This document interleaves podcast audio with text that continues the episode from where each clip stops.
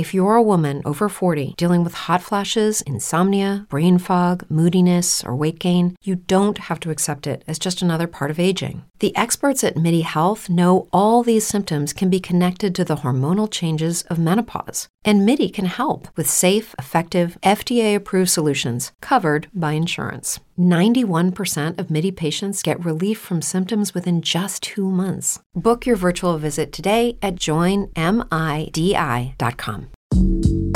阅读、科技、旅行，生活可以很大。对话设计、学习、思考不嫌太多。这里是 iTunes 获奖播客《狗熊有话说》，一听就停不下来的哦。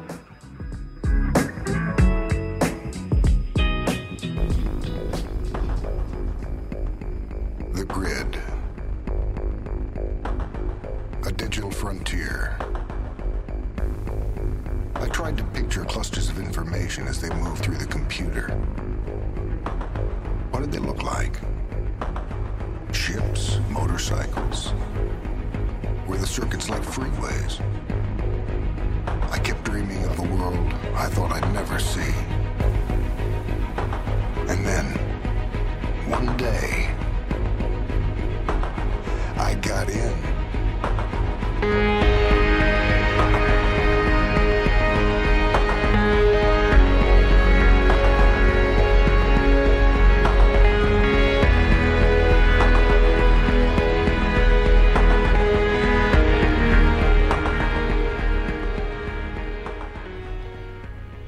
Hello，大家好，这里是独立知识型脱口秀《狗熊有话说》Bear Talk，我是大狗熊。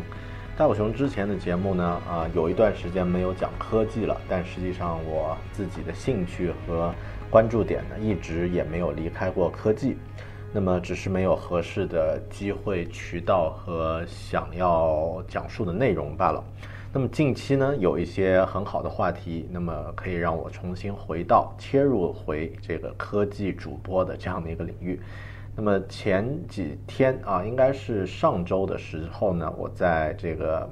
奥克兰采访了连线采访了一位身在澳洲的啊、未来学家啊，听起来非常专业啊，听起来非常吓人的这个 title，fu futurist。那么啊，这位啊专家呢，在他所在的财政啊这个财务金融领域是非常非常知名的一位呃大咖。那么啊，但呃，这个洋人其实都挺没有架子的啊。那么呃，很高兴他接受了我的邀请，然后呢，在狗熊有话说 Bear Talk 里面呢，和大家聊了一聊关于现在我们最常听到的，也是争议特别大的两个概念：区块链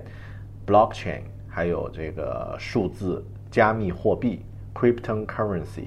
那么这两个东西到底是什么？那么虽然我们在国内天天听，但往往这个鱼龙混杂。那么说区块链的人，呃，不一定真的是在做这个事儿，很多都是一些这个可能是骗子，或者是这个有其他的目的。那么西方的人在这方面相对来说要纯粹一点。那么今天呢，这期节目是上周我们做的这个区块链专访节目的中文版，我会把他的一些主要观点呢。啊，直接用语音聊出来和大家分享。OK，那么我们现在就开始。Hello，大家好，这里是独立知识型脱口秀《狗熊有话说》Bear Talk，我是大狗熊。今天呢，我们请到了一位很特别的嘉宾，来和我们一起聊一聊区块链、数字货币这些你肯定听过，但不一定知道是什么的东西。Hello everyone, welcome to the episode of uh, the new episode of Bear Bear Talk. This is Bear here. And today I'm so glad that we have a guest, special guest here to talk about some buzzwords of the year blockchain, cryptocurrency. What the hell are they? And how could they change our life? Hello，大家好， 欢迎来到《狗熊有话说》的最新一期。那么今天呢，我们很高兴请到了啊、一位特别的嘉宾，Karen Mackenzie。来和大家聊一聊关于区块链、数字货币它们是什么，然后它们如何来改变我们的生活啊？我们来邀请 Kieran 和大家打个招呼。你好，贝尔，呃，在听节目的朋友，大家好。这里是我在你的 LinkedIn 和其他的一些公开的渠道找到的一些你的介绍。那么，呃，Kieran McKenzie 是这个一位投资人，也是一位呃区块链行业的导师。那么，他非常呃热衷于帮助这个企业和这个创业公司呢，在这个领域取得一定的成果。然后呢，他也是目前在 MYOB，呃，是澳洲新西兰地区最大的一家财务服务公司的这个在职未来学家。啊，这算是一个非常官方的个人介绍了。那么，Kiran，你能不能和大家简单介绍一下自己，讲一讲你的个人呃更多的一些关于你的介绍呢？啊，当然，当然，我很高兴，那么也很荣幸来到这里啊，接受贝尔的邀请呢，在狗熊文化说里面和大家分享一些关于新的科技领域的一些观点和见解。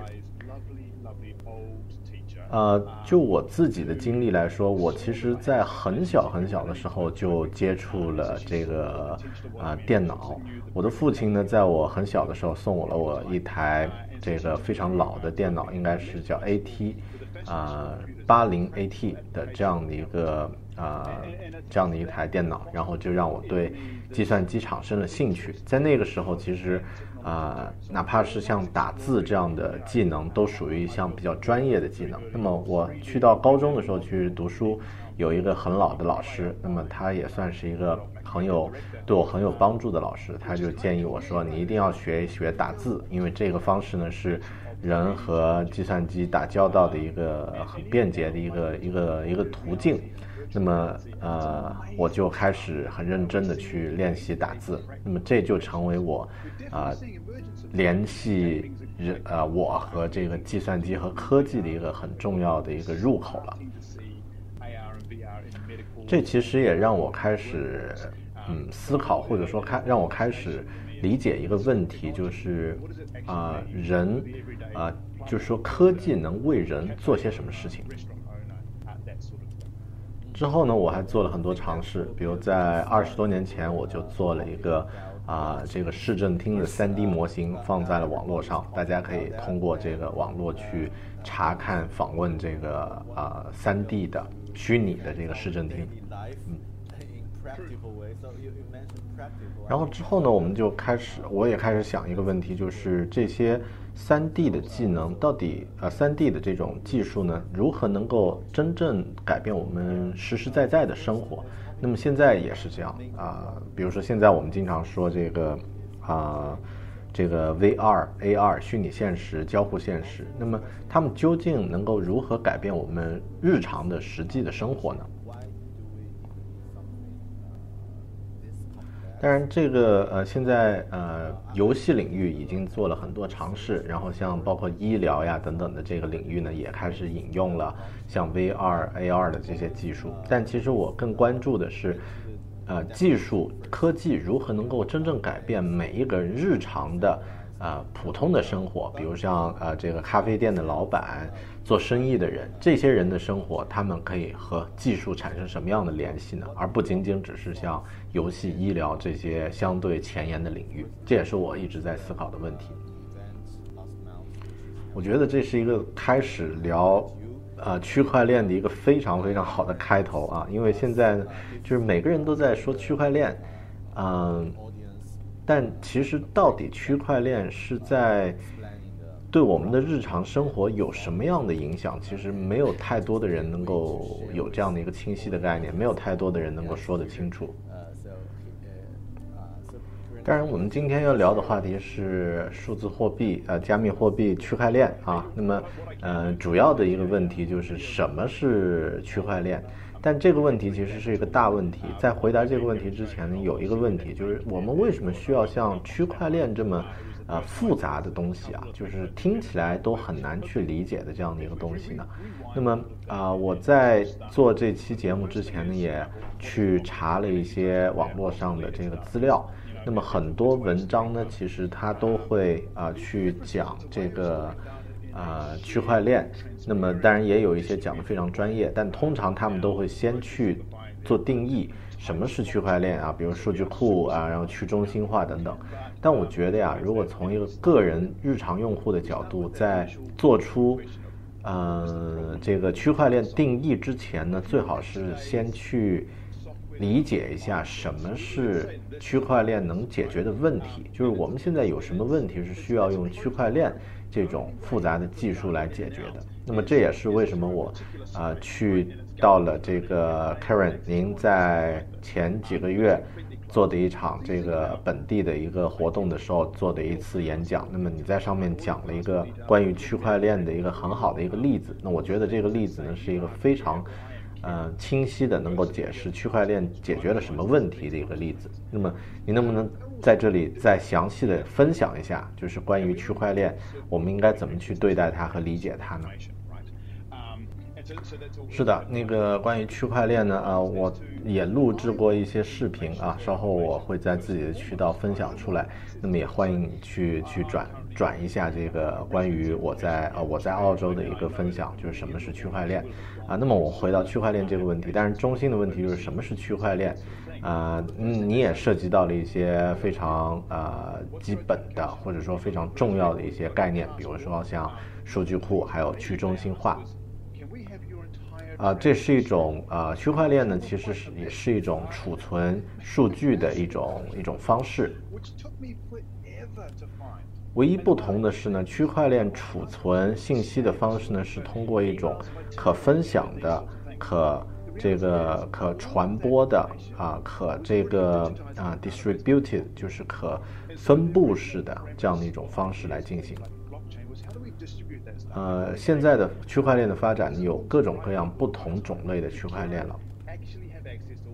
那么我们回到呃最根本那个问题，就是人们试图解决的问题到底是什么？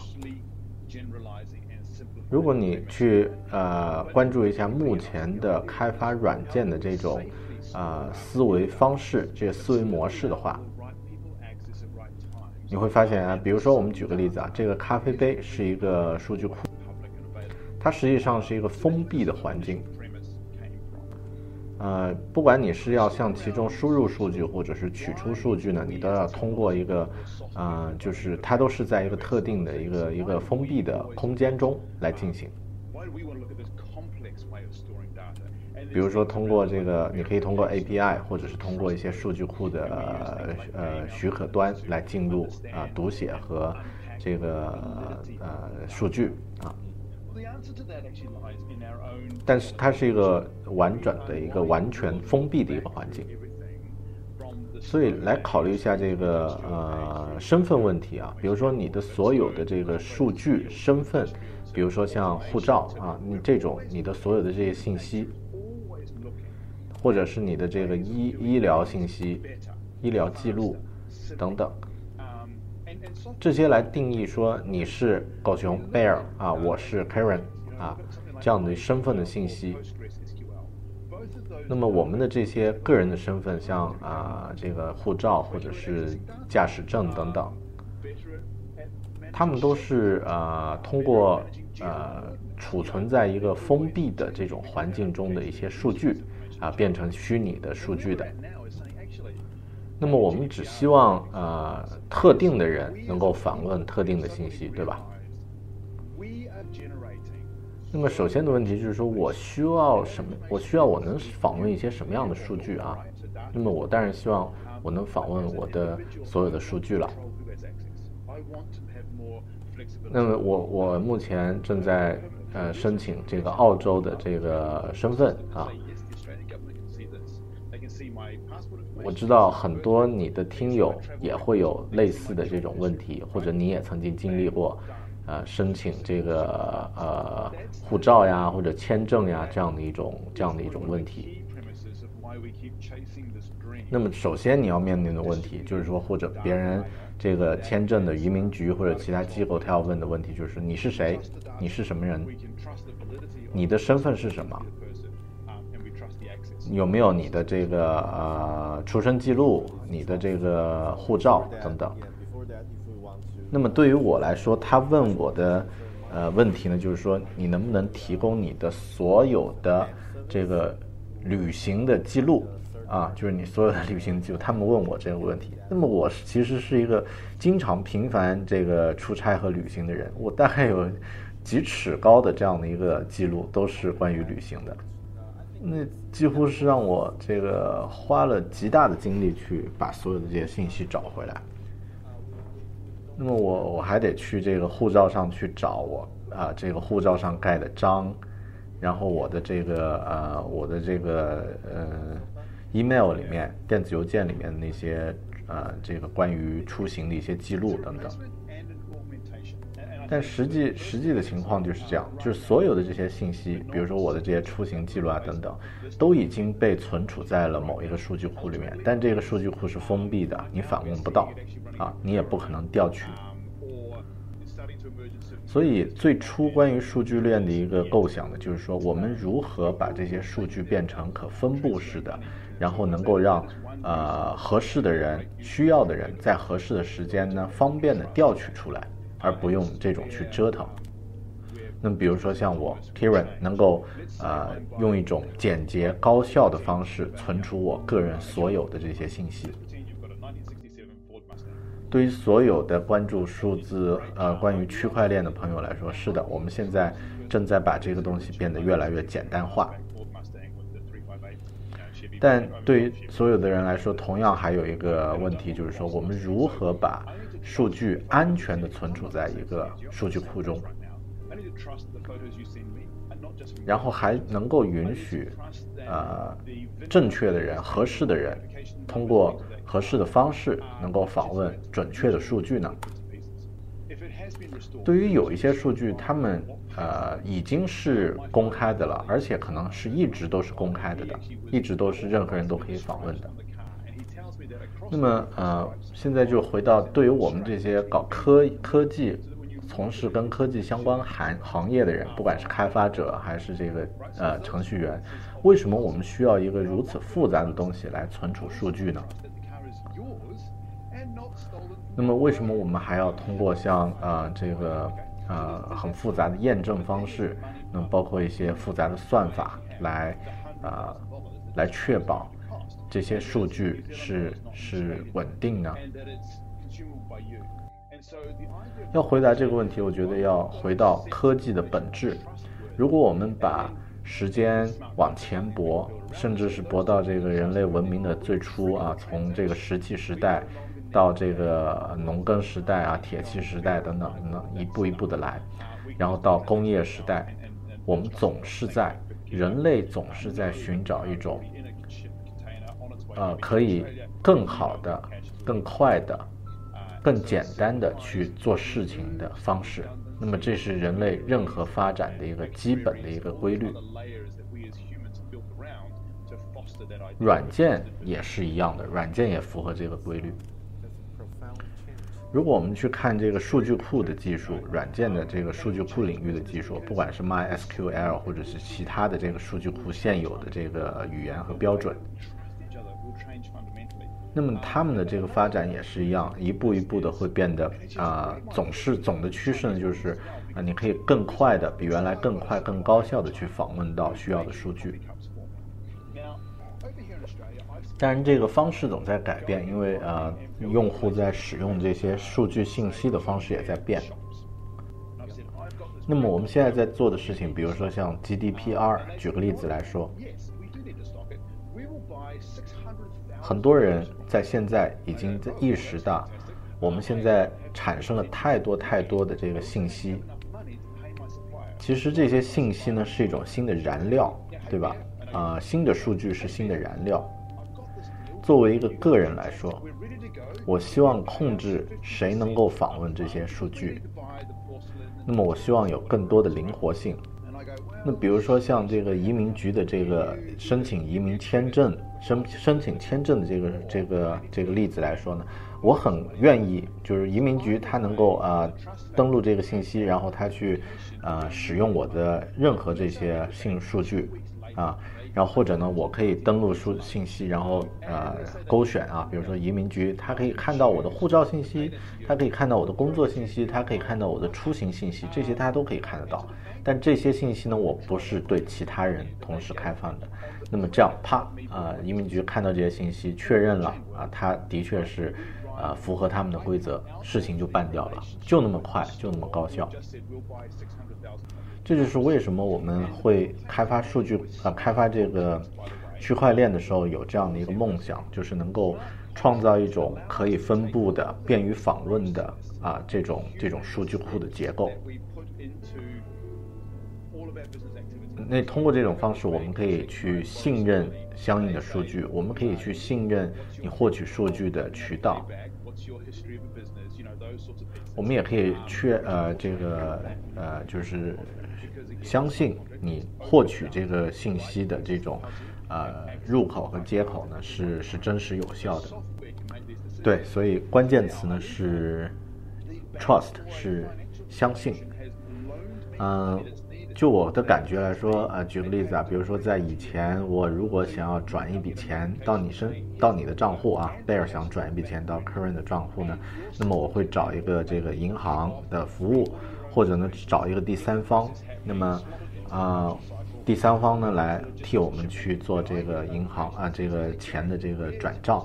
啊交易。那么可能我们已经太习惯于这样的一个概念了，从我们出生的时候就知道有银行嘛，每个人都知道有银行，那么已经很难去想象，当我们没有这样的服务的时候，我们是怎么去生活的，在之，那么在之后会又会怎么去，啊，怎么去这个，啊，什么样的生活会会被它取代呢？会把它取代呢？嗯。那么，是否区块链技术会呃完整的取代像银行这样的服务呢？嗯，是的，区块链呢会取代，但这个是从长远的呃长远的角度来说，它目前来说不是直接去取代，而是两者同时进行啊。但是终极来说呢，会取代的。或者呢，是在一些领域中呢，目前会取代，然后其他整体来说会逐步的替代掉其中的一些功能。啊，你举的这个例子呢，呃，关于这个从一个从账户 A 转账到账户 B 呢，这个是区块链的一种应用，它是实实际上是加密货币的一种很大的一种应用的呃情况，很普遍的情况。但如果我们去呃这个强调关于信任的这样的一个因素，那么呃我们来举另外一个例子啊，比如说我要啊买你的一辆古董车啊，呃但是这个时候 Kieran 举了一个很专业的，就是可能我们的呃中国听众不太熟悉的呃那种古董车的例子。那么简单来说就是说，嗯啊你有一张啊。狗熊，我有一辆这个啊某某年的，比如八八年的非常经典的经典款的一辆古董车。那么这这辆车呢，它有很多很多细节，啊，爱好者都会特别关注。但 Kieran 他如果要买这辆车，他如何能够相信我？拥有的这张车是真的呢，因为这个也可以仿造，对吧？那么他要相信我发的这个图片的确是车的照片，而不是在这个网络上随便找了一张图。那么我还得相信你的这个提供的这辆车的牌照和其他的这个产品序列号呢是真实的，而啊的确是注册合法有效的，而不是那种随便编出来的一个数字。那么这个其实也很重，呃，也很重要。那么，呃，Karen 举了例，他他爸爸曾经，呃，是一个这个字体签字的这个呃呃作者啊。那怎么应该应该怎么说呢？就是呃，就是经常去去呃工作里面经常去辨识一些字迹的这样的一个工作。那么就说了很多字体是不太一样的啊，特别像这个。啊，汽车的牌照，那么有一些细节是防伪的，就是比如说哪里的笔画稍微往左边偏一点，那么就说明是真的，它不是那种标准的这个直接打出来的字，而是有一些改变啊。那么这些就是呃一些碎片，可以让我做出判断，我能够相信你提供的这辆车的信息是真的。那么我还得去确认，就是说你的这辆车是自己真的买来的，而不是说。路上哪里去偷到的，对吧？那么信任同样也对你这方也适用，你也得相信说啊，Karen 的确有这笔钱用来买车，然后他的确有的是真实的钞票，然后的确能够转账等等。那么，那么区块链呢，就是把所有的这些真实的信息，在我们各自的角度已经把这些数据确认了。那么，比如说我们双方在交易的时候，如果是通过这个智能合同啊 （smart contract） 来交易的时候，当我们点击确认成交的时候，那么所有的这些验证的过程，比如说要验证你的啊你的这个钱是否是真的，我提供的这个车这些信息是否是真的，这些步骤就不需要再用银行或者是其他的什么支付宝啊，或者是其他的第三方机构来验证。而是各自的区块链已经把我们的所有的信息验，然后我们只需要点击那个交易按钮，这个交易就可以直接完成。然后之后呢，啊，当我们点击交易，钥匙呢就寄出来，车就寄出来，然后钱的同时呢也通过银行转过来，那么双方都不用担心整个这个过程中的每一步的真实性，我们都可以完全的去信任。所以。这个整个这种商业交易的过程是被完全的简化了，就是中间所有的这些人人为附加的这些层面啊，这些因素，比如说像验证呀、真实性啊什么的，这些过程都被这个移除掉了，而整个交易的过程可以更快、更方便、更高效的去完成。这是一个非常非常大的改变，你知道吗？对于比如说像商业来说。它的这个整个完成的速度呢，会从根本上改变。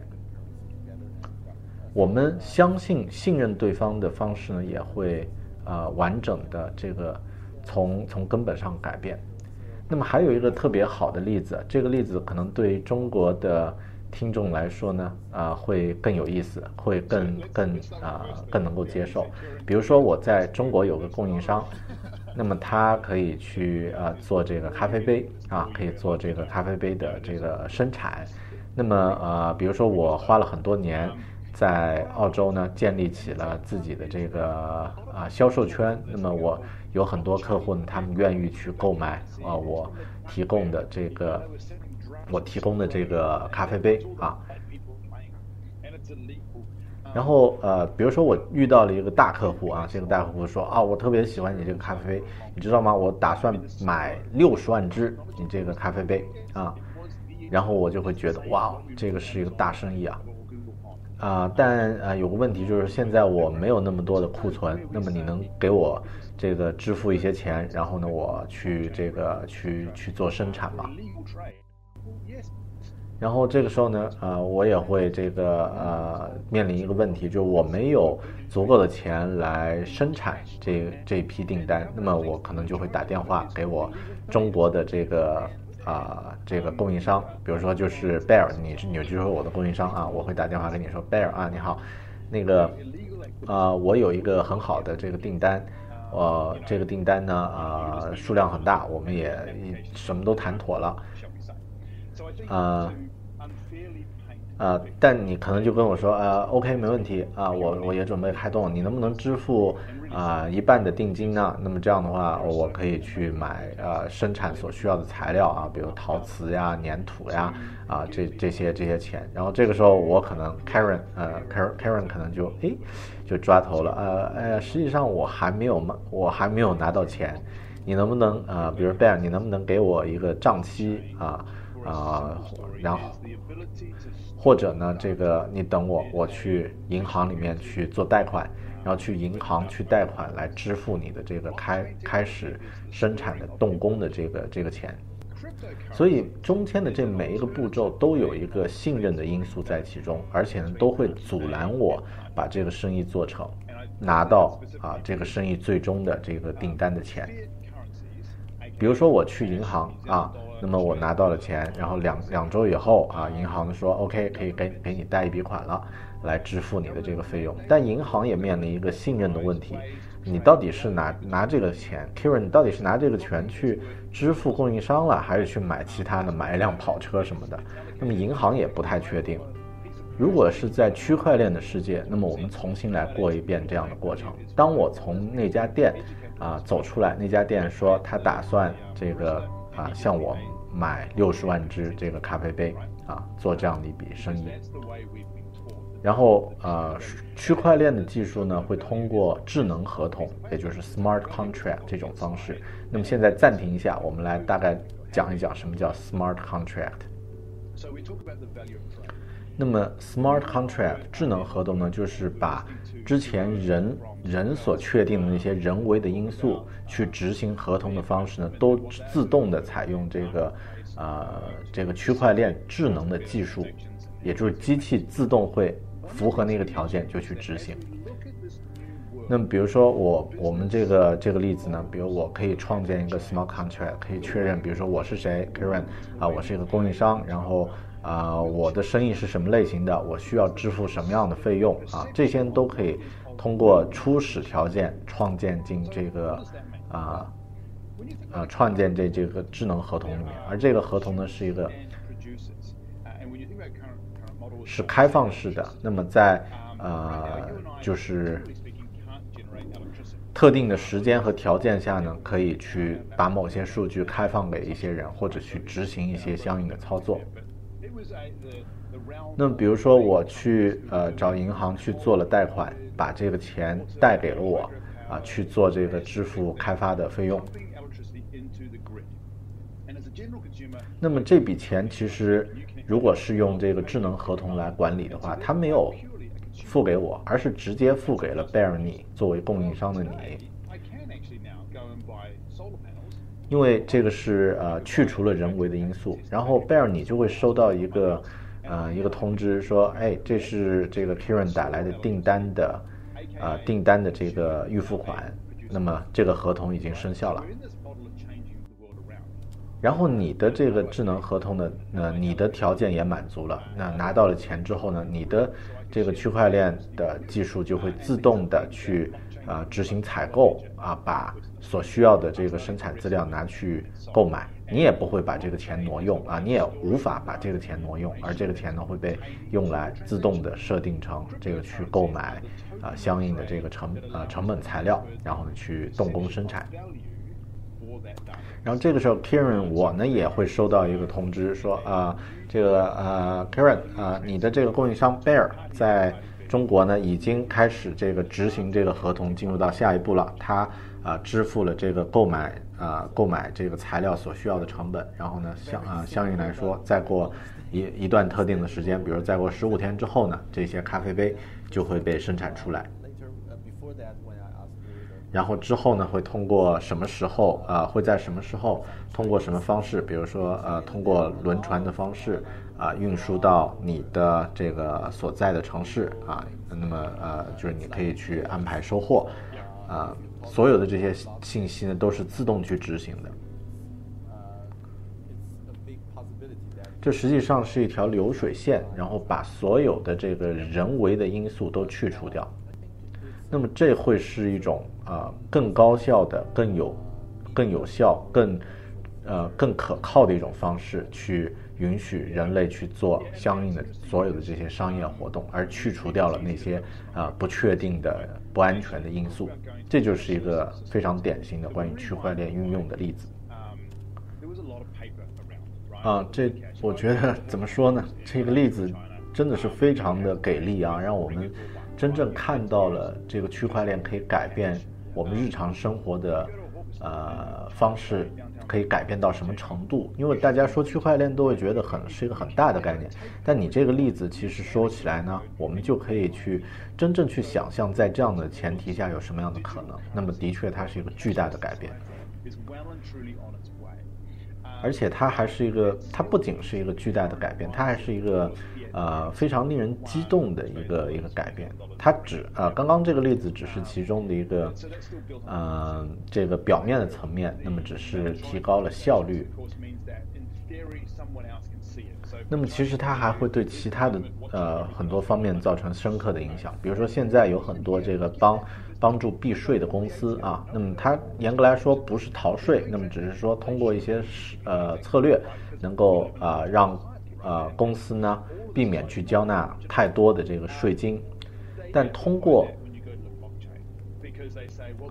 那么，比如说像呃 ARD、IRD 或者是其他的一些这个税税局的机构呢，会有一些公司通过呃合法的策略来帮助避税。那么，呃，但是这些税金呢，呃，也可以说是这个啊，对于呃政府来说是一种巨大的啊损失啊，是被流失掉了。那么，通过这种啊这个转账的方式是在进行着。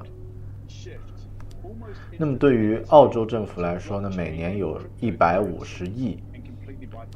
一百五十亿呃澳元的这个呃资金呢是呃没有办法去上啊这个收税的，因为它可能是通过这个现金交易或者是通过其他的一些未被记录的方式去进行的，所以是呃无法去收税的。那么一百五十亿澳元呀，这个是一大笔钱。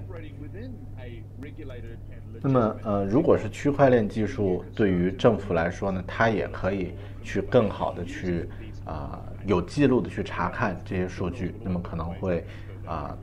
就是能够呃能够收到这笔钱，或者是怎么样，嗯这我们都很难说啊。所以，呃，区块链技术会对整个人类的这个社会的模式都会带来深刻的变化。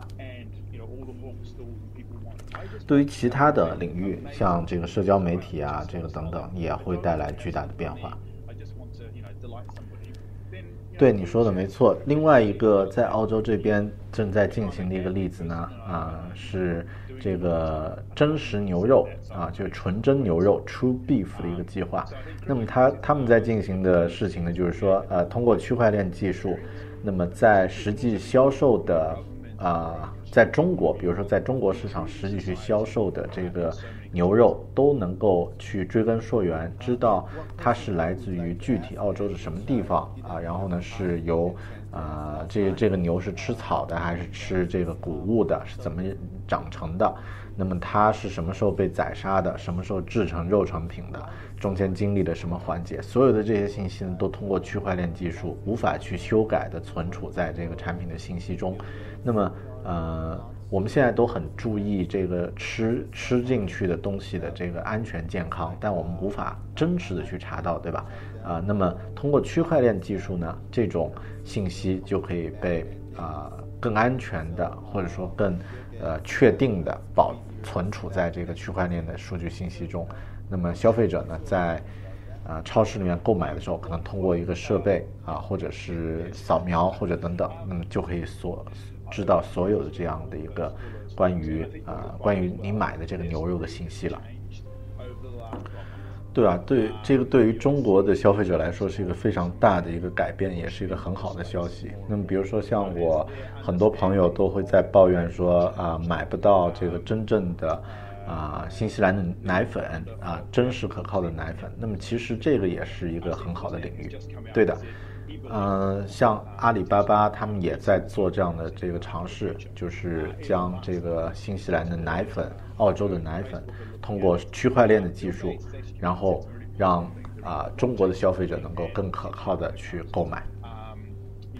嗯，谢谢啊，Karen。我们现在聊了很多关于区块链的技术啊。哦，我分享一个我自己的故事，呃，就是我前天在自己朋友圈里面有发说我要和这个 Karen McKenzie 啊，区块链技术的专家聊一聊关于区块链的技术。那么呃，大家有什么感受？那么很多人都评价说，呃，哦，太好了，因为我不太了解啊。现在大家都在说区块链，呃，你能不能这个请嘉宾？更讲得更详细呢，但也有一些负面的评价啊。有人说这个区块链都是骗子嘛，就是买进买出。然后又又有另外一个朋友说，区块链就是一种，呃，连传销的人都认为是违法的啊，这个呃危险的东西。那么，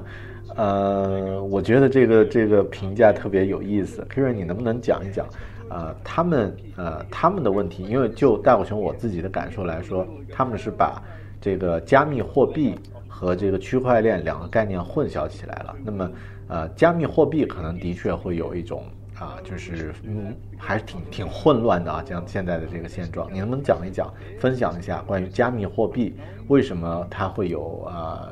就是这样多的啊不同角度的这个呃，大家对它的认知呢？啊，跟我们讲一讲关于加密货币吧，各位。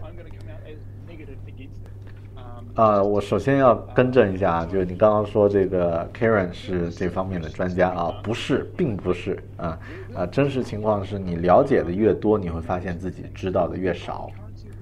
自己的这个未知的领域就越少。呃，现在的这个前状呃现状呢，你说的对的啊，这个区块链它的确呃这个呃数字货币、加密货币这个领域的确有很多的这个呃负面的东西，啊也有一些这个趁热或者说趁火打劫啊，呃用这样的新概念去呃形成的骗局，然后也有一些媒体会在报道啊，比如说丝绸之路上又有谁买了什么区块链。呃，这个呃数字货币，然后也亏掉了，如何如何，这个多少的资产蒸发了。那么其实这个，其实这个领域呢，和当年的这个互联网 Internet 刚刚开始的时候也是一样，也是有大量的泡沫，然后也有大量的这个资本进入，也有大量的骗局。但在那个之后，有很多的这个优秀的公司，比如像像啊亚马逊、这个 eBay 这些公司，它。呃，从那个呃混乱中成长起来，而现在的互联网呢，变成一个极大的改变了人类生活方式的一个非常好的一个一个事物。但在九九年，在啊互联网泡沫的时候，它也是一片混乱。那么呃，数字货币这个加密货币这样的一个概念，其实对很多人来说都太新。那么它也是一种这个呃新生的事物。呃，人呢其实是有这样的一个特点的，就是任何新生事物都有可能被用来做违法的事情，而且都一定会被用来做违法的事情，所以这个是无法避免的。而呃，最终它会带来一个正面还是负面的影响，我们需要再长期来看。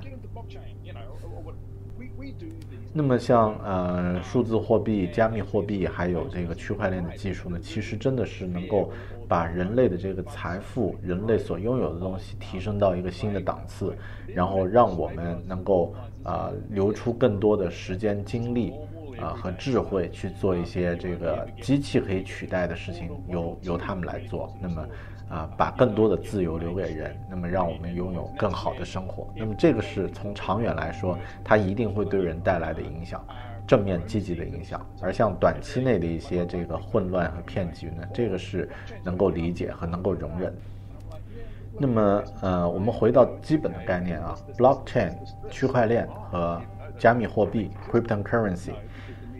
blockchain 加呃区块链呢是一种储存分布式储存数据啊的一种方式，数据信息的一种方式。那么可以把它。想象成一种开放式的数据库，它储存的是这个信息。那么，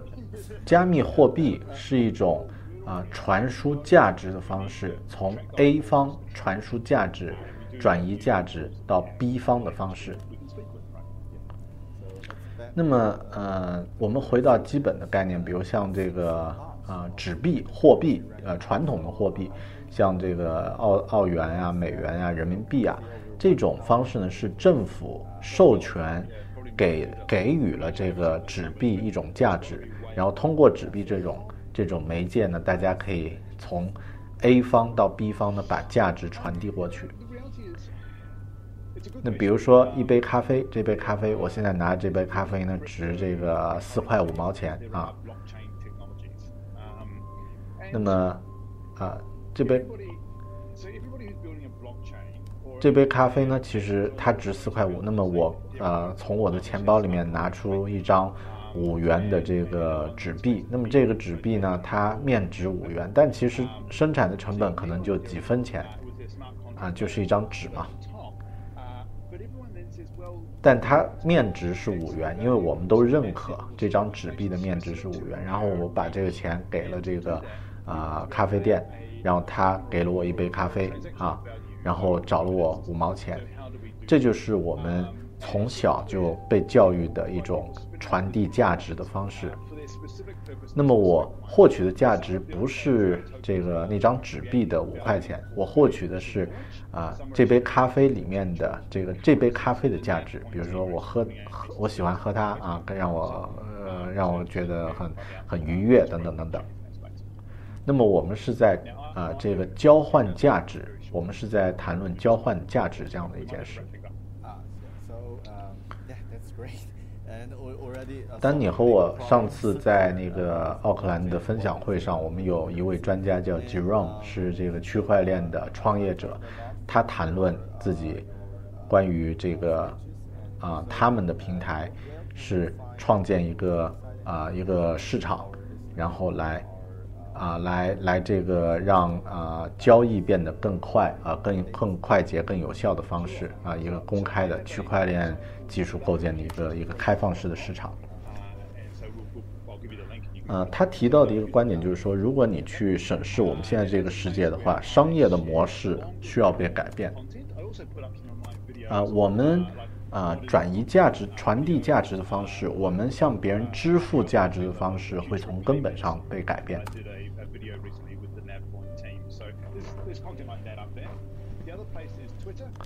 因为呃，关于价值的这个定义，关于价值的这种描述呢，会被会被会被改变。这是这什么意思呢？比如说，我们举现在的这个世界为例，现在呢，有这个世界上呢有消费者和生产者。那么，比如说，我们举一个电力这个行业，那么啊。当然不是每个人都能够去生产电力啊，就是通常呢，就是有一些呃特定的大公司啊，这个企业他们去这个生产电力啊这种这种资源。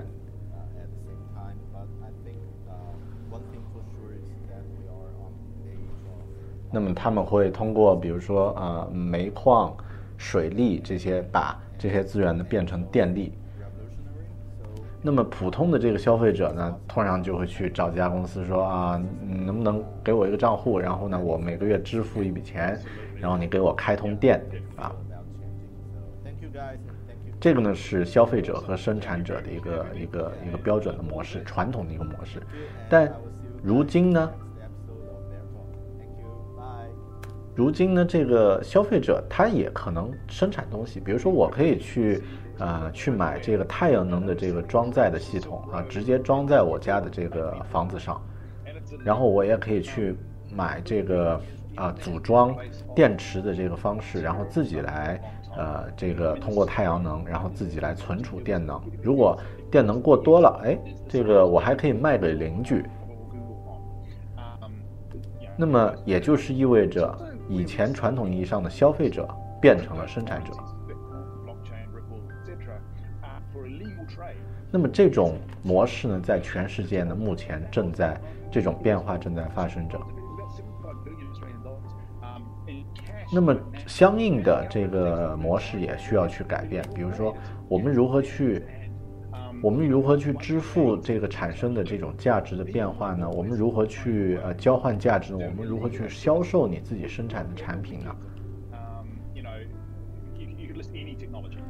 那么，比如说像呃区块链公司，澳洲这个区块链公司啊，我没听清楚这个是什么。Bitcoin and cryptocurrency as being purely for illegal activities is is wrong and really sad, um, because there are so many amazing projects. 那么区块链呢，就是用来生产，呃，或者说用来储存这些呃被创造出来的价值，这些虚拟的这种信息。那么数字加密货币就是用来。啊，去交换这些被生产出来的信息，储存在区块链的这个呃数据库中信息的这样的一种交换媒介。所以，数字加密货币呢是一种从啊 A 方转移价值到 B 方的一种新的形式。那么，它是配合着区块链的技术来运用的。那么，也就是说，它可以让区块链的生产出来这些信息呢，啊，它的价值得到一种交换中的转。哇，这是一个非常非常棒的例子啊，非常简洁但很清晰的表明了数字加密货币和区块链的这个区别。嗯，你知道吗？呃，这个我在这个中国啊，因为中国现在在呃在区块链这个话题非常的火，而且呢有很多这个。呃人谈论区块链，其实它的目的并不是做区块链，而是这个啊套现啊这个做骗局，所以。呃，怎么说呢？这个，嗯，就是这种趋势，其实也是一个，啊，也是一个必然的趋势。因为结合你刚刚分享的，啊，大概是一个必经的过程。那么我也理解了，就是数字货币、数字加密货币是一种用来转移价值的非常，呃，新的，但是一种必备的一种介质、一种媒介。呃，我们现在对这个是一个很有很有意思的话题，因为我们现在。呃，讨论很多都是关于这个数字加密货币，但其实背后呢是一个无纸、呃无现金化的社会。那么在以前，比如说哦，以前我们这个大家都习惯了纸币，比如说我去马来西亚、去中国啊，去一家店里面买东西，那么我都要去换点钱，然后用这个钱呢来支付相应的这个呃这个这个呃。呃，相应的这个商品，但现在如果你去这个中国的某个呃商场去买东西啊，去星巴克买咖啡，你一定得用微信或者支付宝来支付了，你已经你不能再去拿这个纸币了，没有人会收了。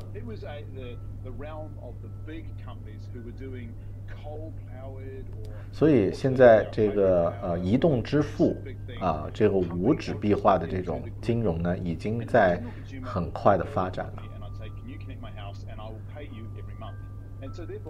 那么这呢，也在慢慢的改变我们对于传统纸币的认知。但这个呃移动支付呢，也有一个呃问题，就是说呃在某个特定的情况下呢，一定有人能够看得到。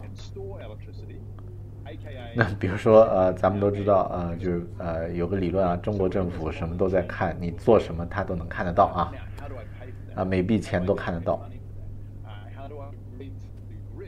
那么，比如说像呃，在这边，在澳洲也有同样的情况，比如说我。在支付一些呃一些金金融的这个费用的时候，我并不想让别人知道，我并不想做生意的时候，我并不想让呃政府知道这笔钱，我不想付这个相应的上的税。那么他们会把这个啊呃区块链的技术呢，在这个方面去放大，把这种恐慌、这种恐惧去放大，说啊，你使用区块链，就所有人都可以看得到你的所有信息，是吧？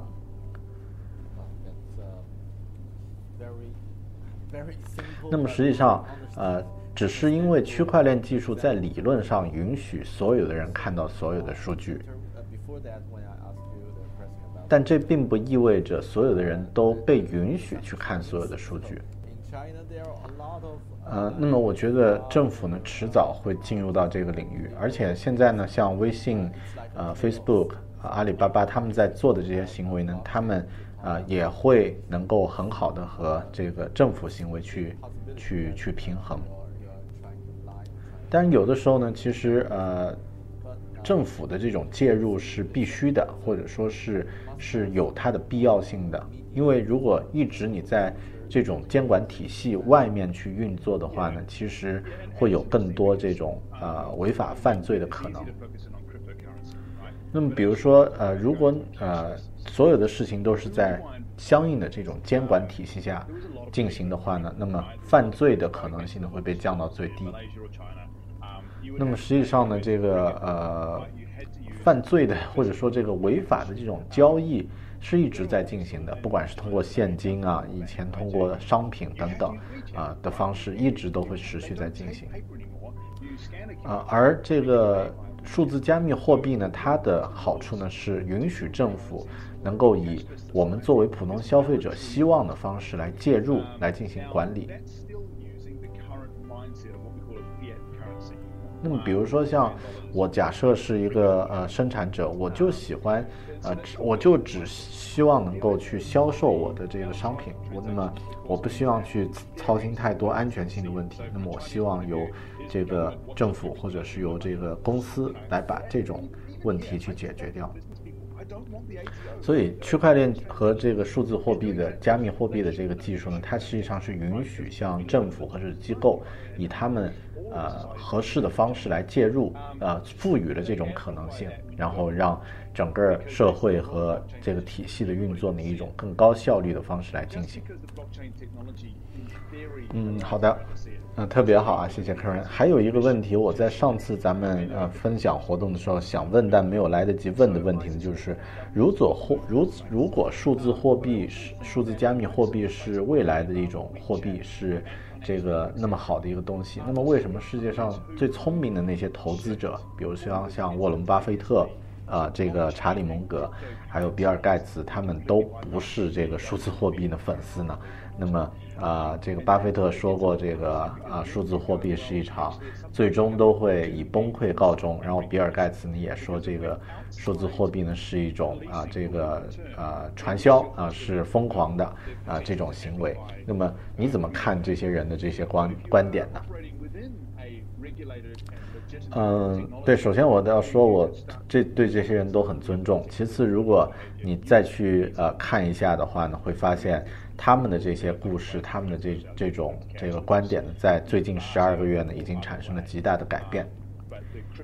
你会看到他们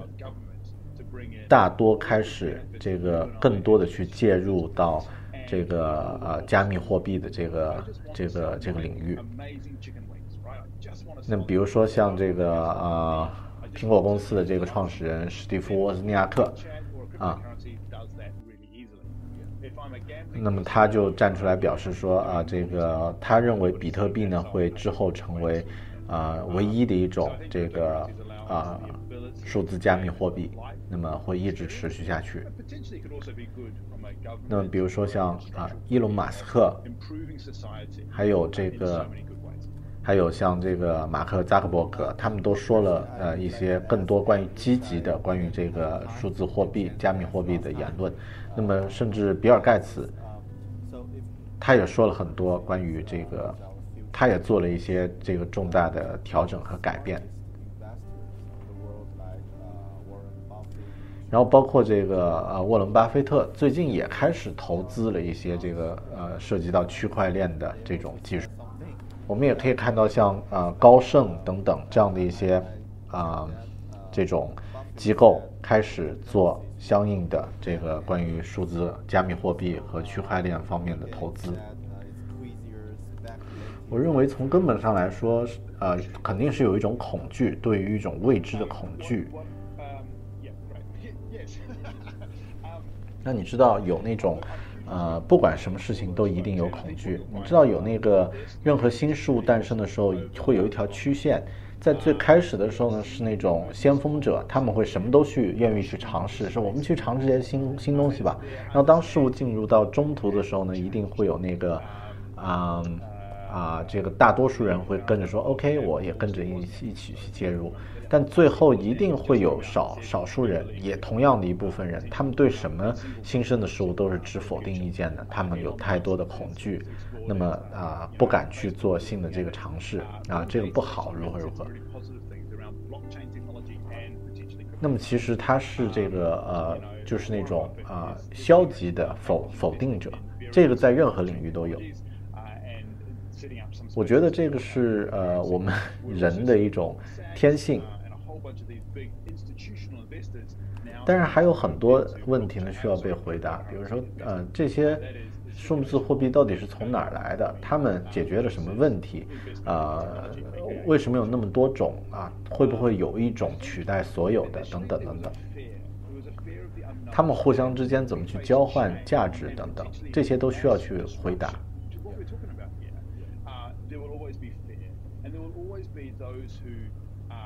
但是，呃，就我所知的话，最近这十六到十二个月呢，啊，这个市场的评价有了一个极大的转变，也就是从啊非常消极的态度转到了更为积极的态度。不像之前有那种啊那么多啊，在十二个月之前呢，有那么多人是抱有一个消极的否定的态度，对于区块链和加密货币。而目前的人呢，更多不再是那种纯投机的态度居多，而是有更多的长期的、更加平衡的、更加理性的观点去看这件事儿。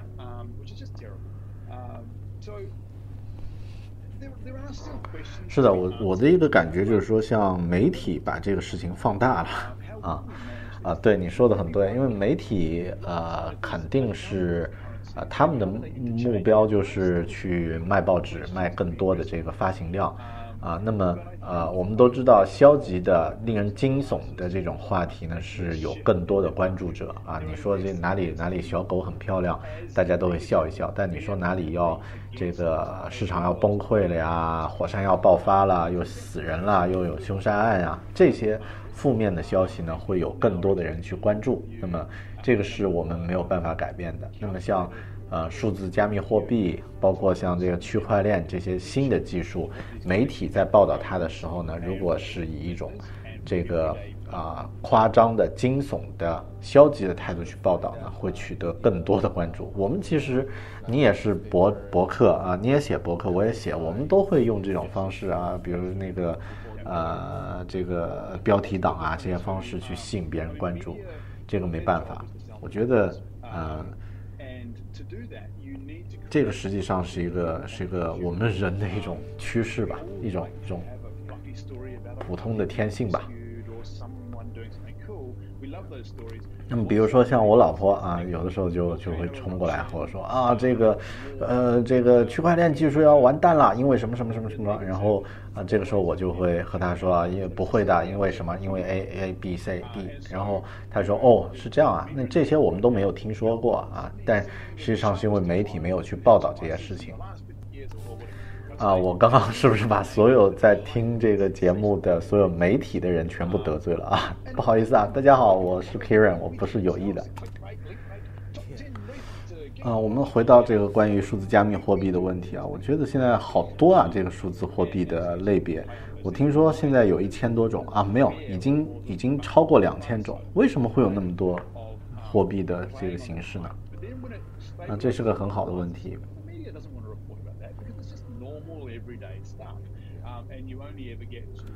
啊，那么数字加密货币有多少种，就说明这个区块链技术有多少种。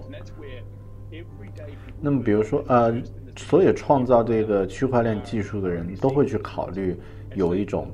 呃独有的这个加密货币来配合去应用。那么，比如说这个 Ethereum 啊，这个以太链这种技术呢，它是有这个呃 Smart Contract 的智能合同的这个功能嵌入在其中的。那么它就会有这个可以支付的自己的这个以太币。啊，那么我们现在都会呃，比如说区块链技术的人都会想要去创造自己的这个呃。特特定领域的这个区块链的呃技术，区块链的这个产品。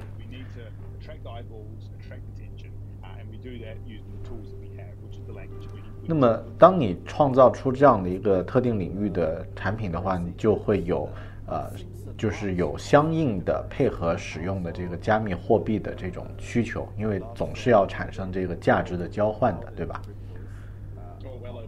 那么，呃，生产出这些虚拟的数字币，那么都是为了特定的这种领域的特定需求，啊，让人能够去使用它们去交换价值。大家可以在哪里找到你的信息呢，Karen？啊，我们现在这个今天的这个分享也非常的有价值，我自己也学到很多东西。那么，如果听友想要更多的和你联系，可以在什么渠道找到你呢？啊，那么这个。呃，他的回答我简述一下，就是大家可以在呃 LinkedIn 上找到 Kieran，因为 Kieran 在 LinkedIn 上非常活跃，虽然他也在 Twitter 啊其他的渠道也也有呃也有这个啊也有活跃的话，LinkedIn 可能更方便一点，大家可以输入这个啊在 LinkedIn 上搜索 Kieran K E R A N Mackenzie M C K I N Z I N E 啊。OK 啊，I E，OK，这个就是他的他的名字，然后就会找到那个啊光头的，就是他了。好的，呃，感谢客人啊，也感谢大家收听到这里关于这一期数字货、数字加密货币和区块链。相信听到这里，你都会对这两个概念有更多新的认识。那么就我的感觉来说呢，他们是那种啊啊，对他们做定义还为时过早。对数字货币，他们这样的一些形式，啊，数字加密货币和区块链呢，都是一种非常新兴的事物。现在去对他们下结论还为时过早。那么，呃，不管现在是有积极的还是消极的观点，唯一可以确定的一点呢，就是我们现在处在一个时代变革的前夜，啊，很多事情可能会是一个革命式的这个巨变。那么，呃，不管是像新的这些事物，还是以往的一些事物，我们对待它的态度和方式，也有可能会，呃，都会是错的。所以，就我的感觉来说呢，啊，不要过早的做判断，但是你可以提早做好准备，啊，去拥抱那些变化，然后啊，尽量避免对于新事物。的那种本能的恐惧，可能会是一个很好的态度。OK，非常感谢大家收听这一期《狗熊有话说》特别访谈。那么，更多关于这期节目的介绍呢，大家可以在呃《狗熊有话说》的官网 voice 点 bear talking 点 com 去查看这期节目的详细信息。那么，也可以在 LinkedIn 里面去添加 Karen 的这个个人信息啊。然后呢，当然也欢迎大家在。呃，LinkedIn 啊等等的这些社交媒体上去和我互动啊，那么呃，搜索 Bear 刘啊，或者是在我的新浪微博呀、微信啊这些我就不再多说了。那么更多关于呃 Bear Talk 啊这个狗熊有话说节目的互动和反馈呢，欢迎大家在啊我们的官网啊 Bear Talking 点 com 和我互动。OK，好的，这就是这一期科技的节目。关于数字加密货币和区块链，我们下期节目再见，拜拜。And an age of